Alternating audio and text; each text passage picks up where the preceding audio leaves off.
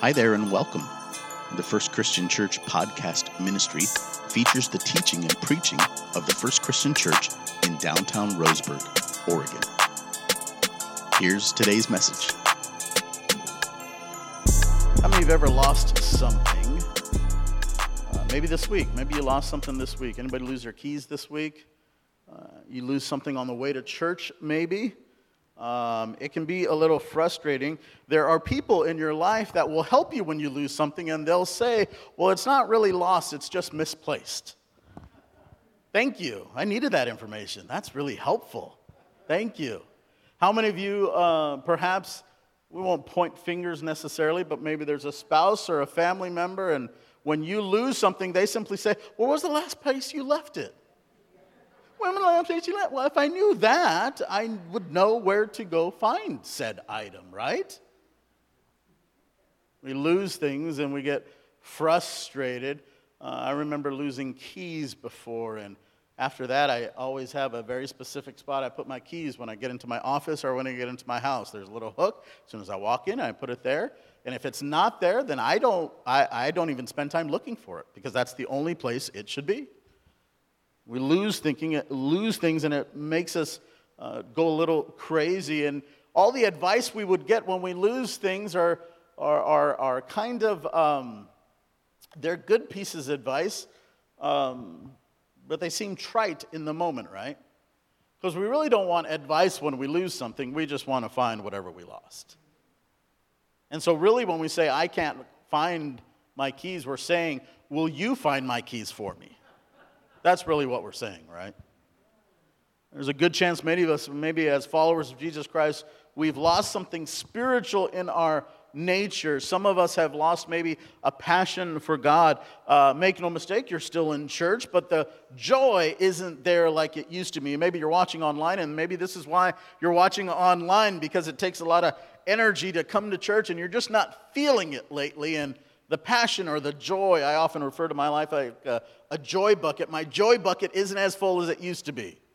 And so it gets hard to move into to gather with other believers. Maybe you're in that position. Maybe at some point you had great faith and you used to pray. My goodness, when people needed something in their life, they would go to you for prayer because they knew you kept a journal or they knew that you would spend uh, time in prayer and not just before meals, but you really desired to get a sense of what God was doing and you went to the throne of grace and you came boldly, like the scriptures describe it. And lately, you just barely pray for dinner or for a meal. You've lost something.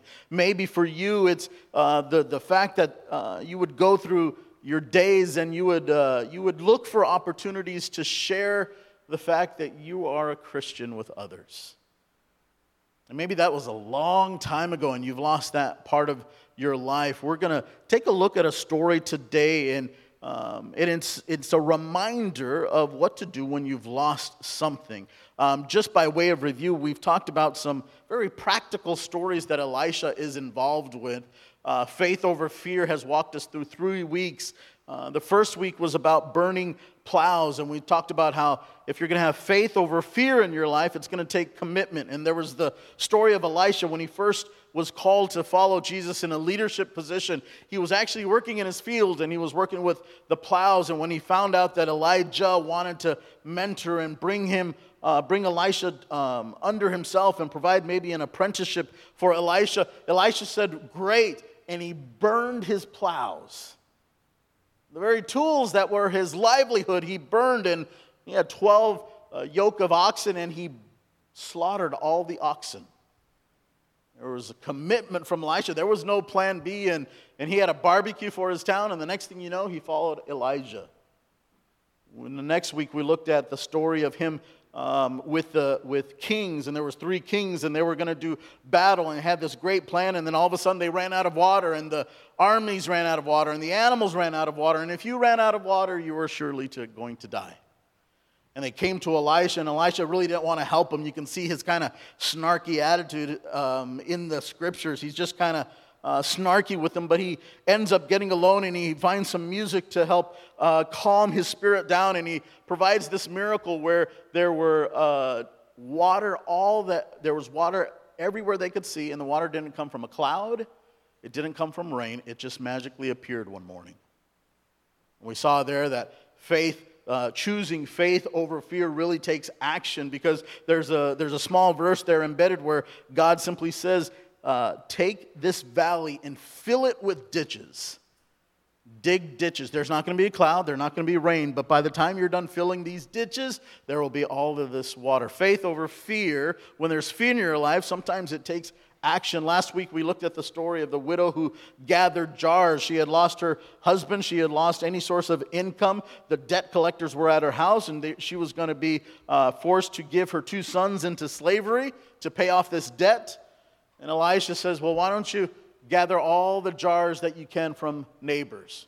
Grab a, a, peanut butter jar and a honey jar and jelly jars and all kinds of jars and, and milk jugs and every kind, every container, tall, short, wide, narrow, all these types of jars. And she had this one little flask of olive oil, and the Bible talks about how she started pouring that little flask into the one jar. And then she went to the next and next, and all of the jars that she had laid out before her were filled from this one flask because sometimes faith over fear takes trust during the impossibility.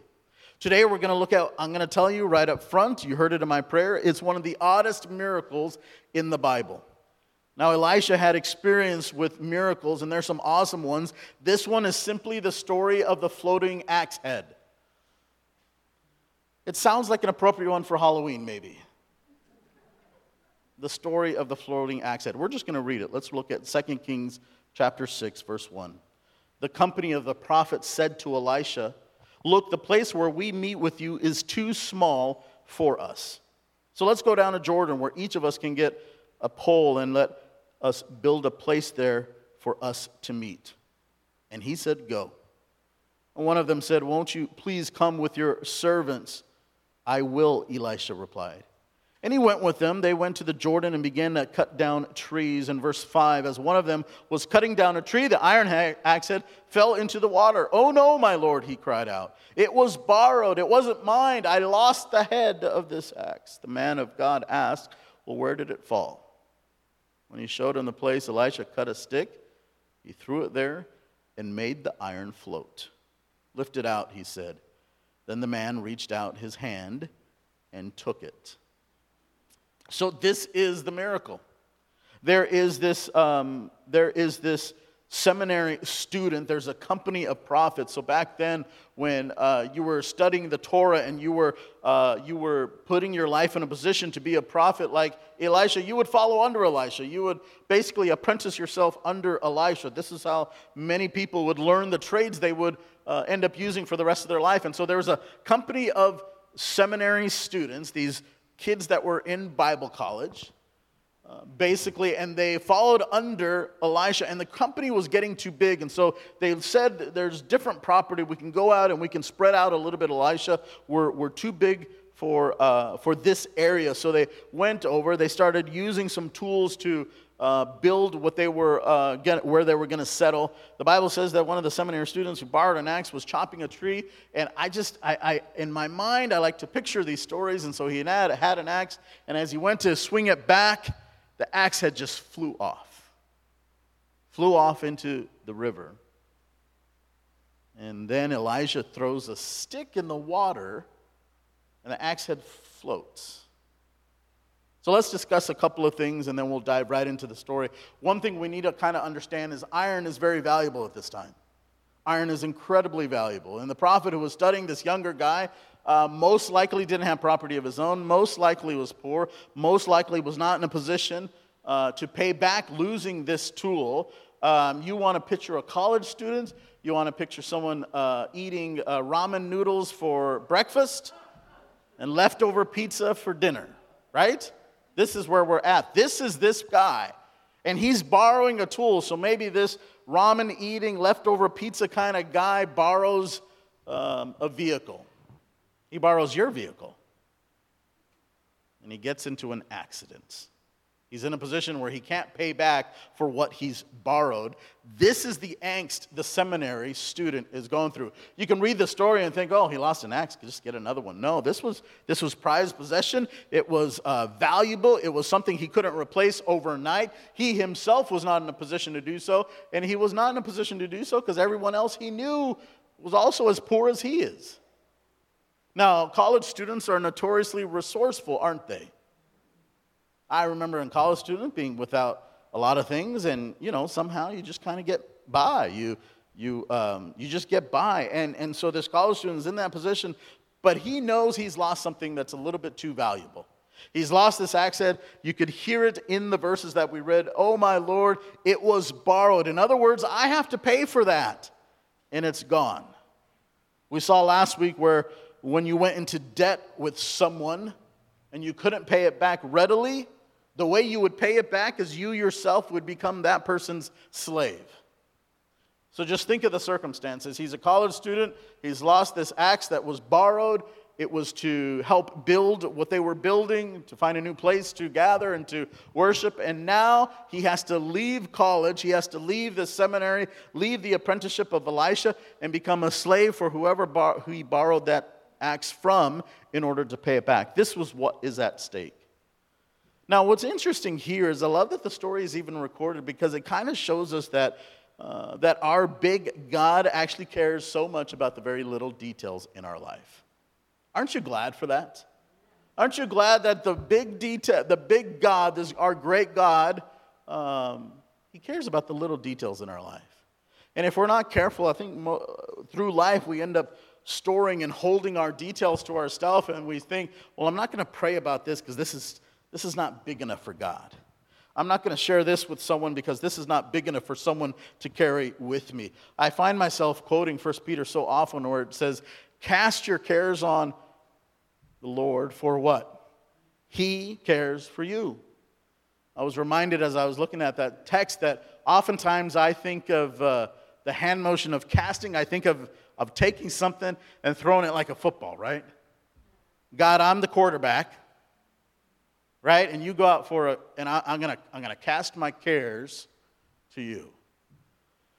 Well, a quarterback is, or a football is pretty much small, and it's only full of air.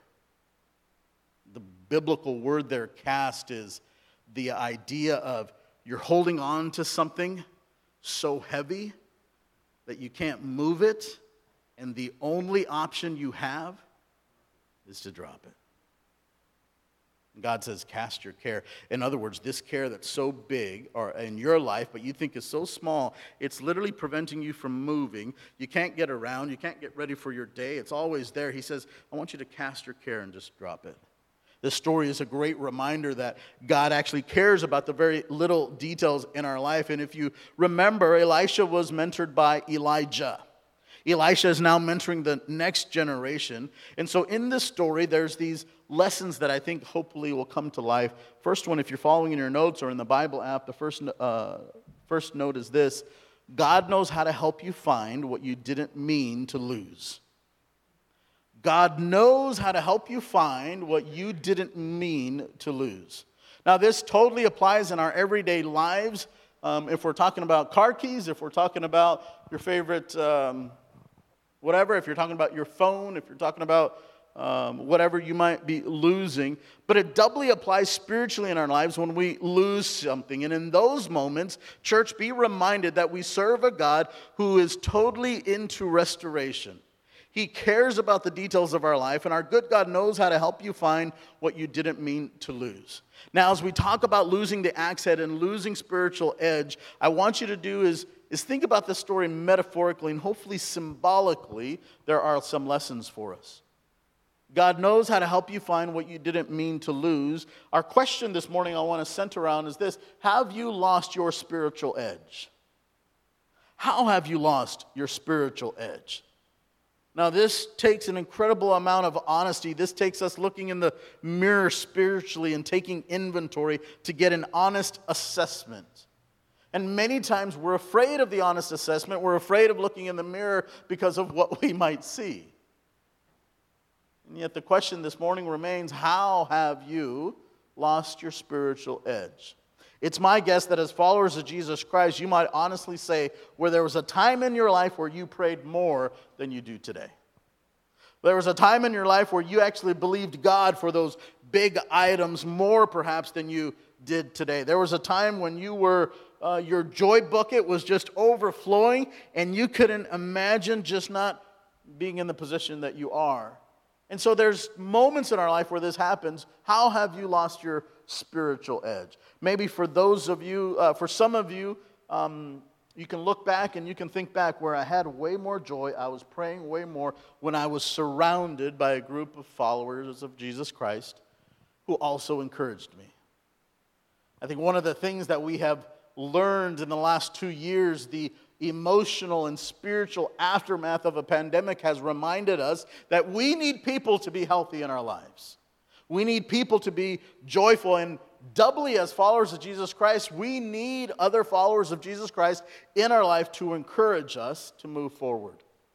How have you lost your spiritual edge? Maybe it's that. Maybe you've realized that the community of people around you simply aren't there no more. Maybe some of you, we talked about it early, you had a passion for prayer. You kept a journal. You woke up early. You stayed up late. You, you were praying for your kids maybe every morning or every night. There were these moments in the, that were sacred, that were treasured, where it was just you and God, and you were coming before the throne of grace to get help in time of need, and you've lost that. How have you lost your edge spiritually?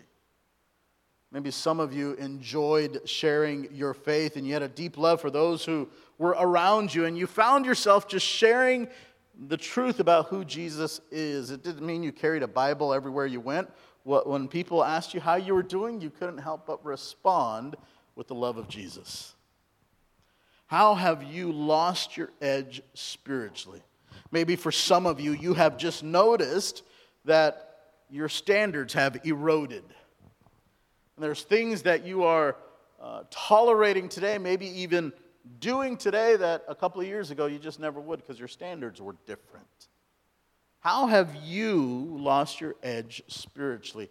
Um, by the way, if you have not lost your edge spiritually, today's Second Kings chapter 6, this story is a reminder, it's a red flag so that you don't lose your edge spiritually. But what is it in your life that was strong that maybe isn't strong now because God knows how to help you find what you didn't mean to lose. It's an interesting thought because none of us are waking up in the morning and say, you know what I want to do in five years? I, I want to have an affair in five years.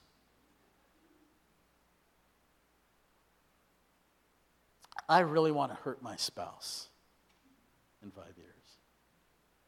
None of you wake up and think, my goodness, I would love to fall back into this really bad habit. Not today, but you know, three, five years, that would be good. This really bad habit of mine. None of you wake up and think, you know, my business, I would love my business to go absolute bankrupt no less than 10 years from now. You see, most of these things in our life where we lose our edge are things that we didn't mean to lose in the first place.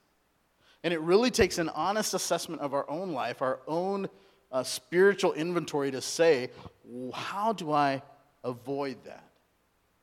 You didn't mean to stop praying with your spouse, but you just did. You didn't mean to fall back into old patterns or habits, but you did. You didn't mean to drift away from love and intimacy you had with God, but you did. You didn't mean to end up pursuing material possessions that are just empty glory in your life, but you did. You didn't mean to become a part time follower of Christ, but in actuality, that's what you did. You punch in on Sunday mornings and you punch out, and perhaps you have just found yourself without that spiritual edge.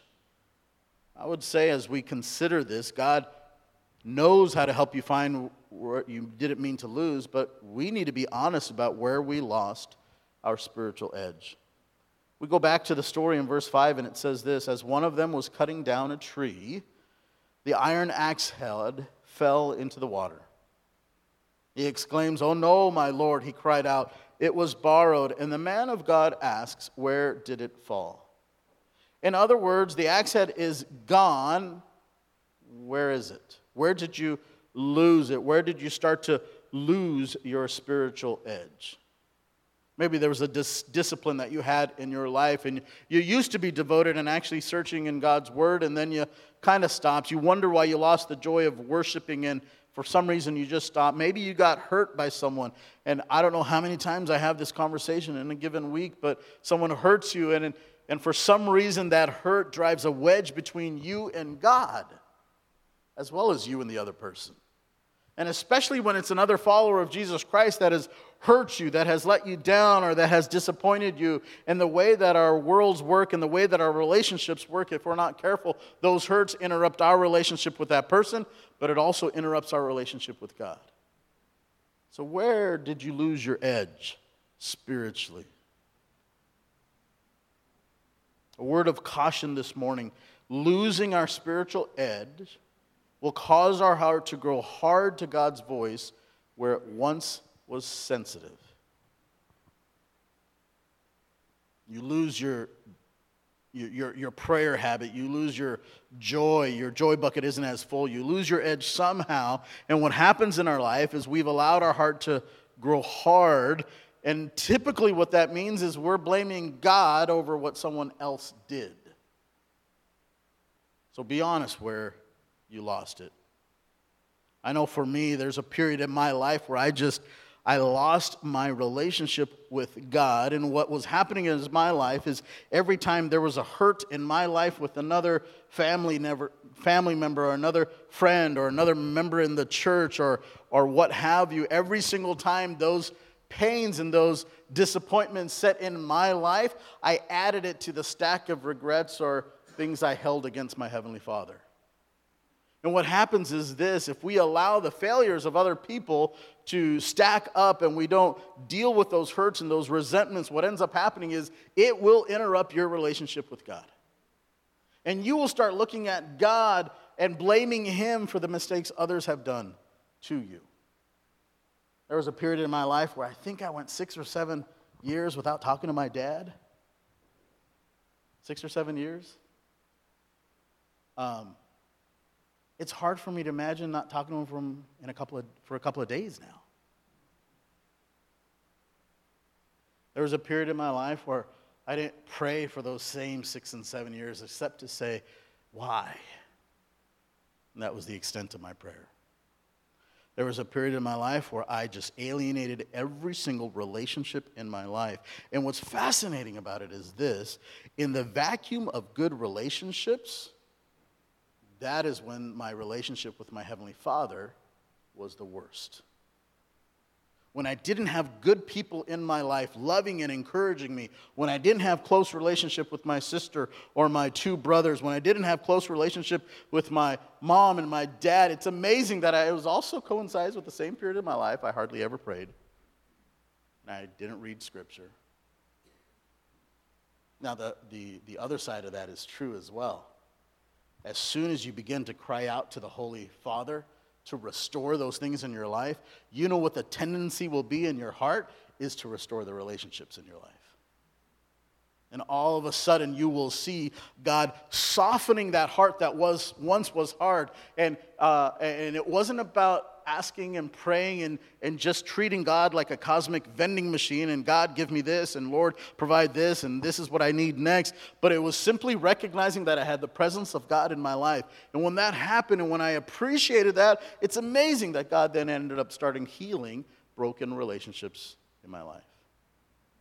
We've talked about this before, but the horizontal relationships in our life are strengthened when our vertical relationship with Christ is strengthened. So, first, be honest why you lost it, because losing that spiritual edge will cause our heart to grow hard to God's voice where it once was sensitive. I would say, as we continue to look at this scripture, that God specializes in helping you find what you didn't mean to lose. This is what he specializes in. Look at verse 6 and 7. It says this The man of God asked, Where did it fall? Where, when he showed him the place, Elisha cut a stick and threw it there and made the iron float. God has done some impressive miracles through Elijah's life. You look at them, there's poison water that's healed, there's dead children that are raised up, there are some amazing miracles. That one, this one's just weird. He showed him the place. Elijah cut a stick, threw it in there, and made the iron float. Verse 7 Lift it out, Elisha said. Then the man reached out his hand and took it. The man, he, he, he, Elisha asks the man to simply go out and to pick it up, and the man ends up doing so.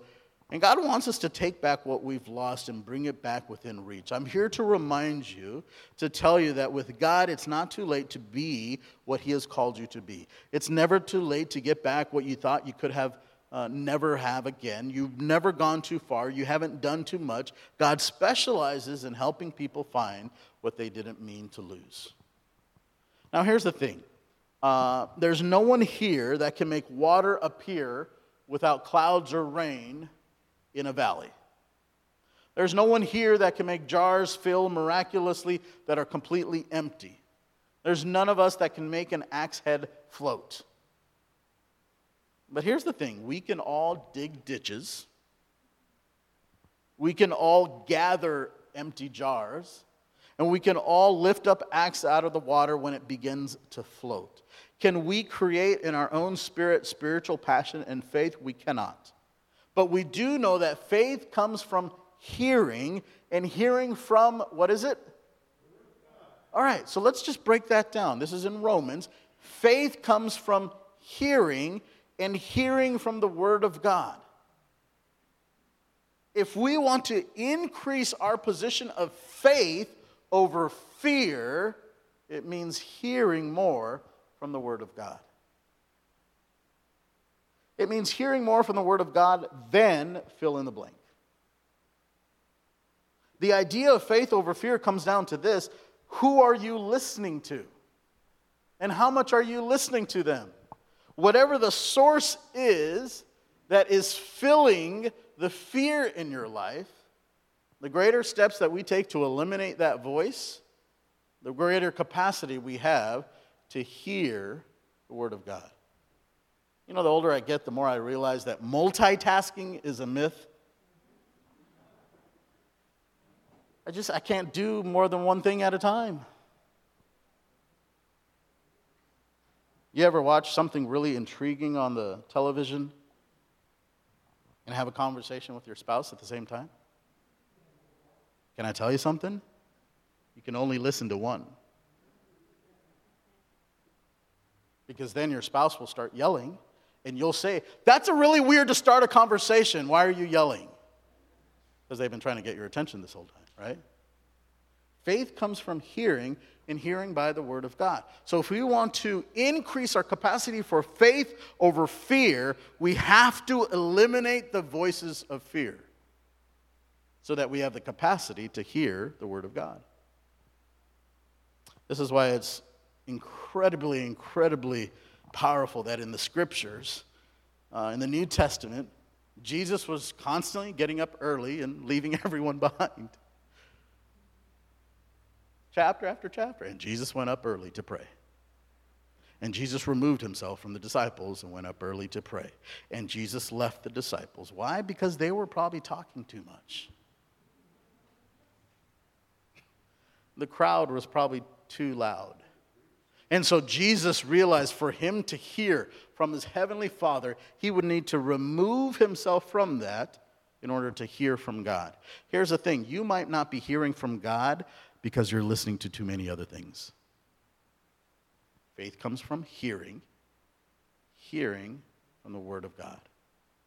It's amazing to me because here's this uh, you can put yourself in a place where you hear God's Word more clearly and build up your faith. Um, we know that God hears and answers prayers, so we can choose to pray even when we don't feel like it. You can choose to worship even when you don't feel like it. But if we are constantly uh, bombarded with other voices in our life, it becomes really hard to build up this place, this position of faith in our life. In the New Testament, here's the reminder in Revelation. Revelation 2 says this in verse 4 Yet I, ha- I hold this against you. You have forsaken the love you had at first. Jesus is talking to followers of Jesus Christ. He's talking to a church body, and he says this You have forsaken the love you had at first. Verse 5 consider how far you have fallen. Repent and do the things you did at first.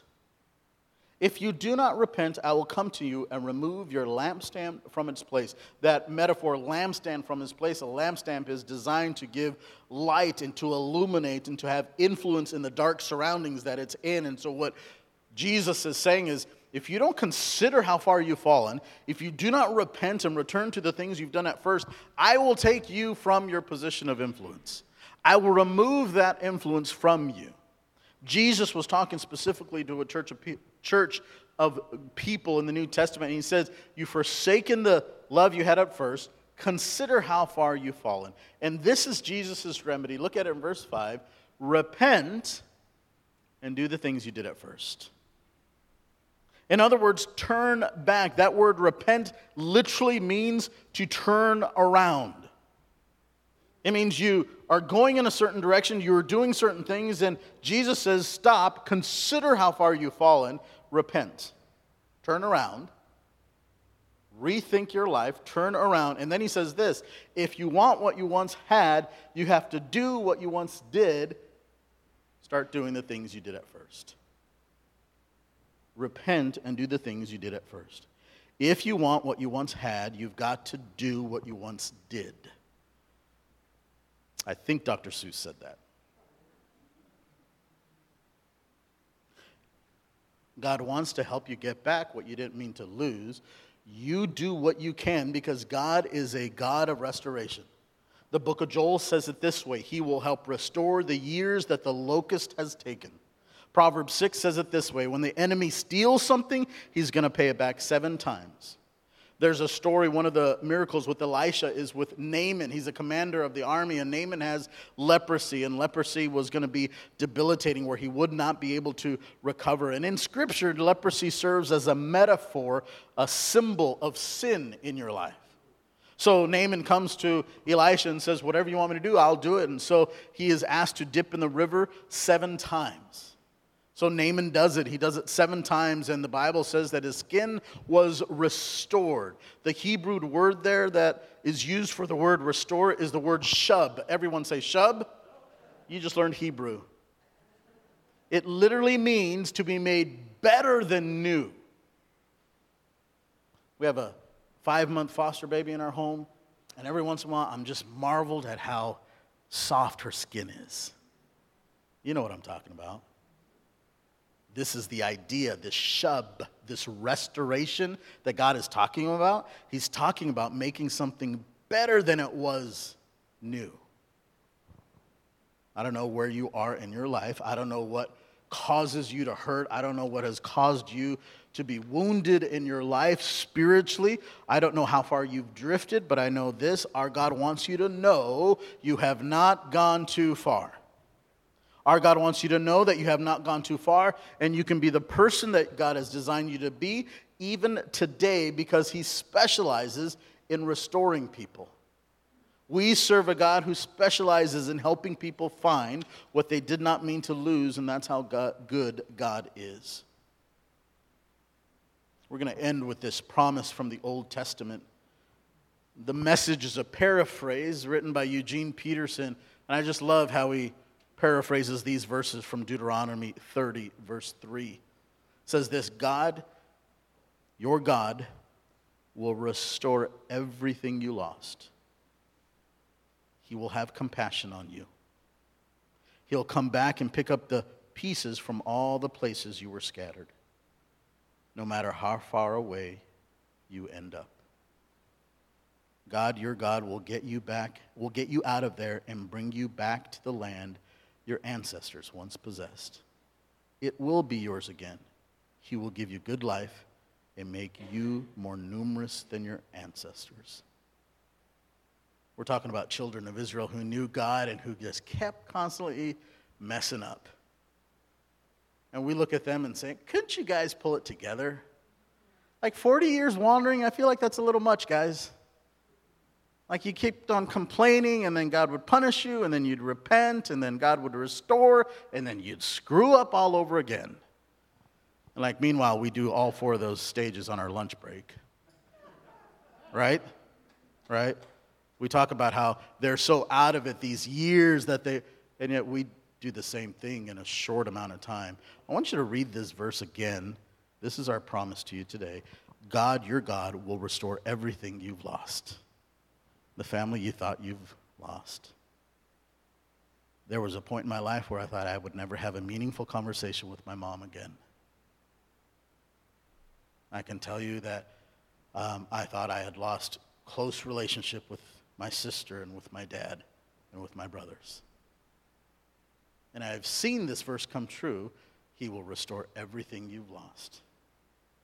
I've been in a position where um, everything I owned would fit in my um, car.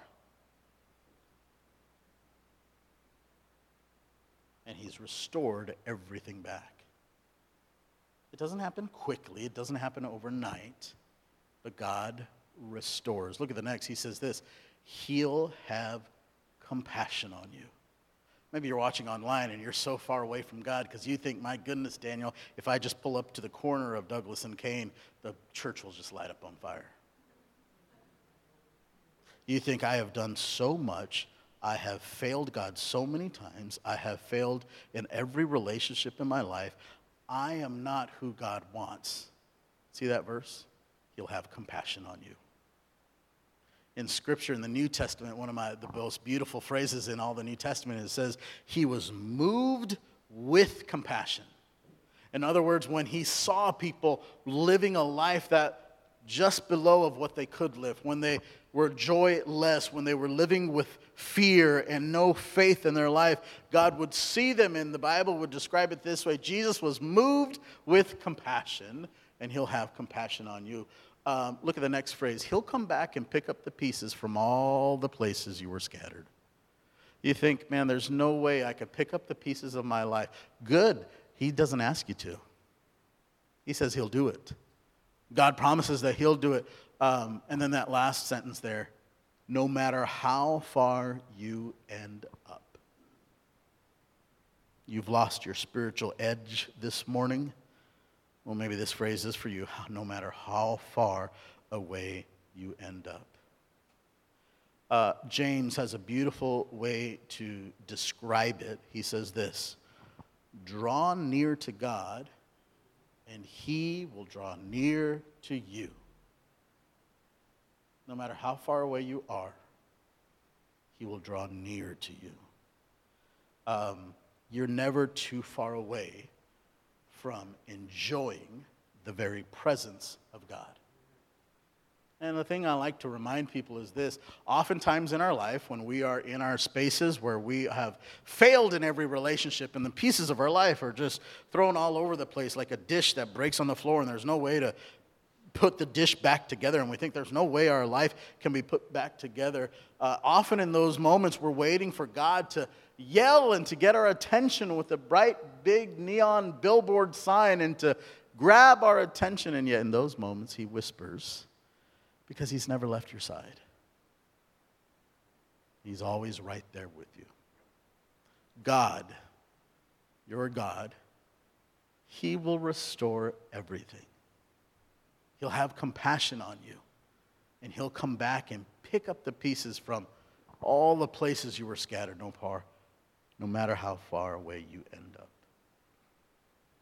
Let me pray for you this morning. Heavenly Father, I pray that your Holy Spirit would do a divine healing work in our hearts today. This is my prayer. With our heads bowed as we continue in prayer, there are some of you who would say, I had it and I've lost it, Daniel.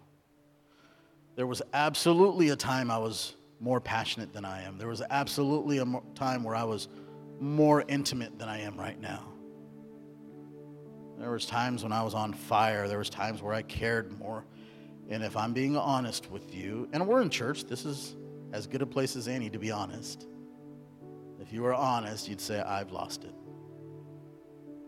But with God's help, I want my spiritual edge back. I embrace these words from Deuteronomy that He will restore everything I've lost, that He will have compassion on me, that He'll pick up the pieces of my life no matter how far I've gone.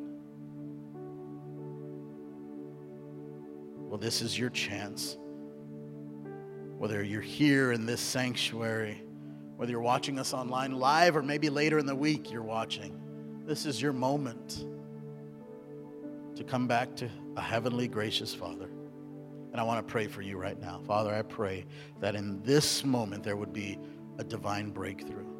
God, I pray that we would break even for you, before you, recognizing how far we've fallen. God, we repent, we turn, and Father, we will commit to doing the things we once did. We'll continue to go back to prayer time with our spouse and with our family. We'll go back to reading scripture. We'll go back to being faithful to a body of believers.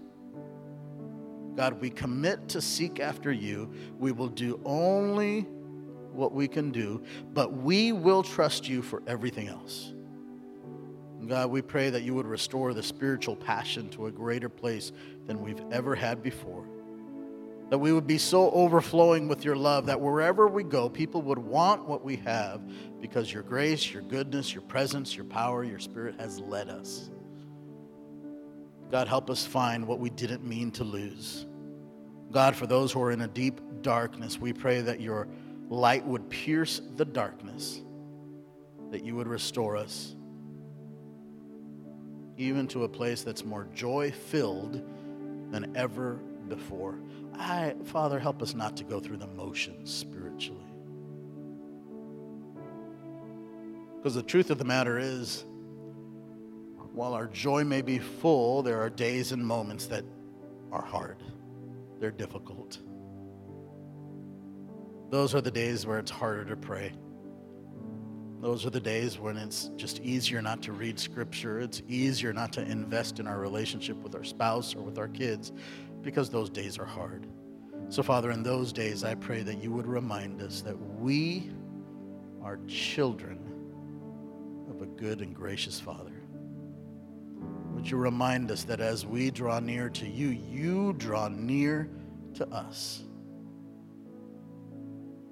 And as the moments, or as the words of the song we're about to sing say, Lord, we need you.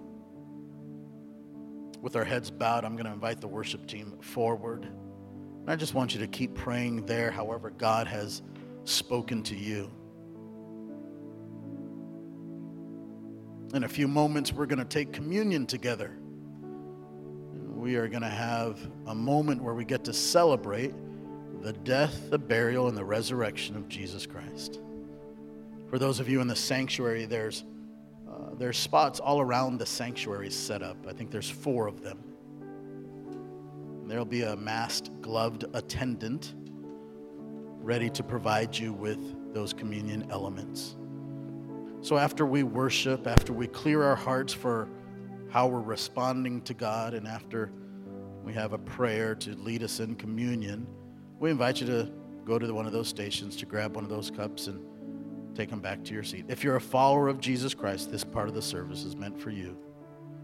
We invite you to take it back to your seats and to pray over that moment and to celebrate the death, burial, and resurrection. There are a lot of people, perhaps today, who have never um, known you're forgiven by Christ. Maybe you're at home or in the sanctuary. You've never had the power available to you to do so. You've never experienced the peace of God, which transcends our ability to understand it. Most of us believe in God. We kind of go to church when it's available or convenient. We try to do good things, and if you were to measure up our life, we think we've done more good things than bad things. But if we're truly honest, we've never really entered into a relationship with Jesus Christ. It is because of his goodness he sent Jesus, who was without sin, to become sin for us. And he was raised again from the dead, so that anyone, including you and I, would call on the name of the Lord would be transformed, healed, and forgiven. Maybe this is this is the most important church service you've ever been in or watched because it's the day of salvation for you. We invite you to turn your life to Jesus. Declare him Lord of your life. And maybe today is the first time you take communion where you get to celebrate the death, the burial, the resurrection of Jesus as you celebrate him as your Lord and Savior. Thank you so much for listening to this week's message. If you made a decision for Christ or would like prayer with someone from our church family, we would love to connect with you. You can message us on Facebook by searching Roseburg First Christian Church, or you can email us directly at roseburgfcc at gmail.com. In addition, if you're listening to this message on Apple or Spotify, we invite you to like, subscribe, rate, and review this podcast and share it on social media so others can be blessed as well. God bless you and have a beautiful day.